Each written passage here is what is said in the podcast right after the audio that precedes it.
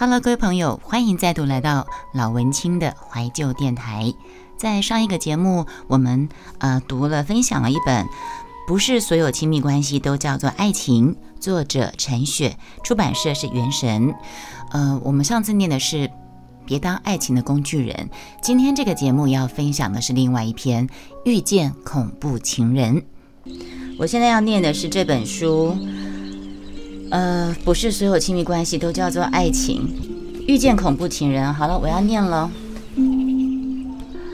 呃，一开始你以为遇上了真命天子，他热情浪漫，对大小事物用心，都让你感动。很多电影里才会上演的浪漫桥段，你都经历了。九百九十九朵玫瑰的生日礼物，包下餐厅的情人节晚上。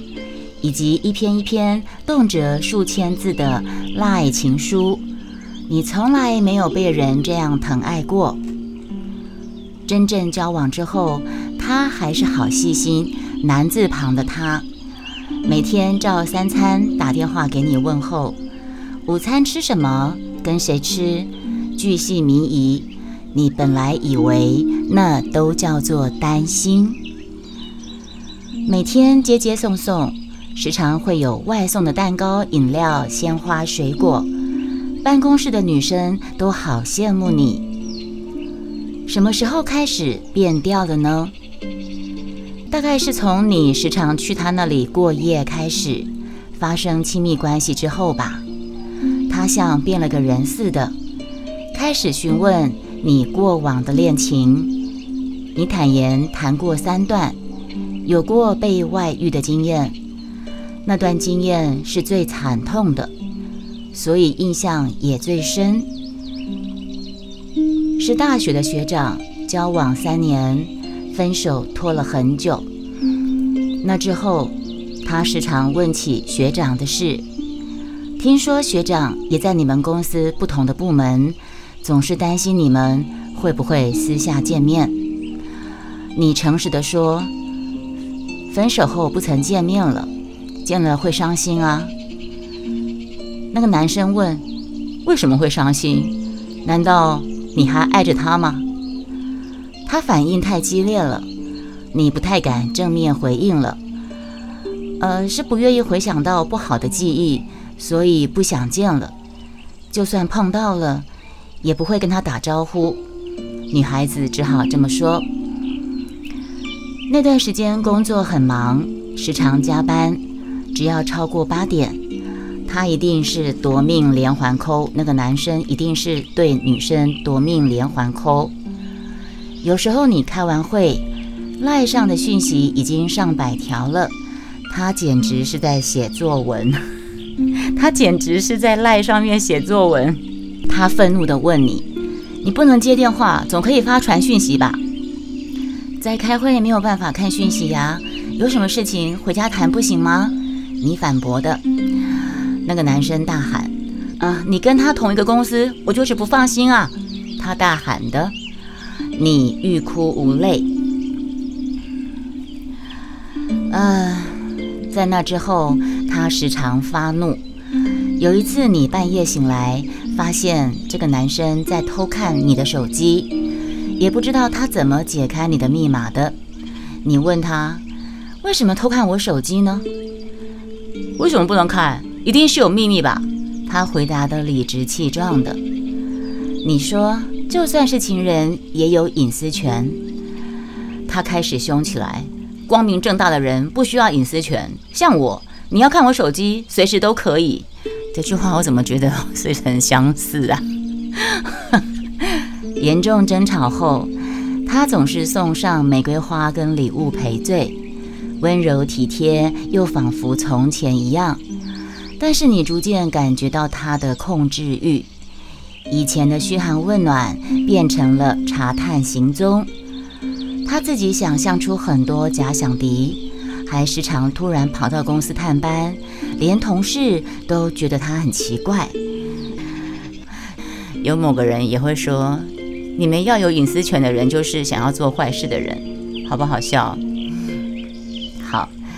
后来是不允许你单独见朋友了。为什么我不能跟去？里面有我不能够见到的人吗？他生气地问。以往你都会带他去见朋友，但有一次有个男同事跟你开玩笑，拍你的肩膀，他勃然大怒，差点跟人家起冲突。于是同事聚餐，你就不敢让他再出席了。你就问他，偶尔也应该有跟朋友相处的时间啊，你自己也有朋友不是吗？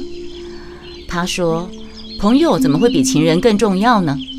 详细核对行踪，仔细追问细节，时常突袭检查，他上演的都是连续剧的内容。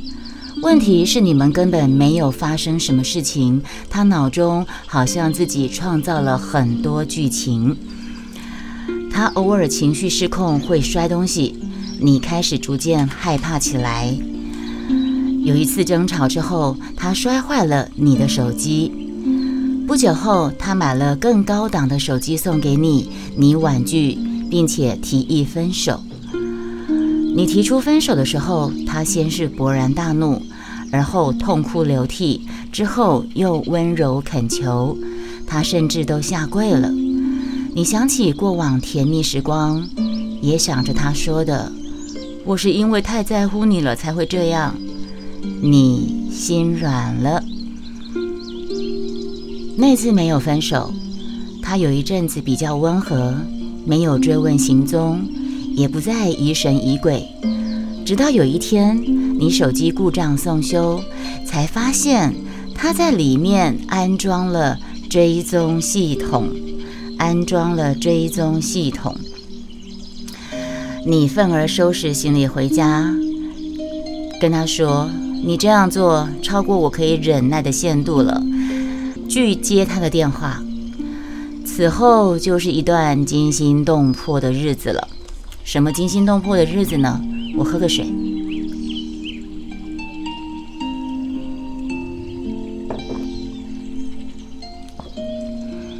他几乎每天来站岗，你不理他，他就默默地跟着你走到车站。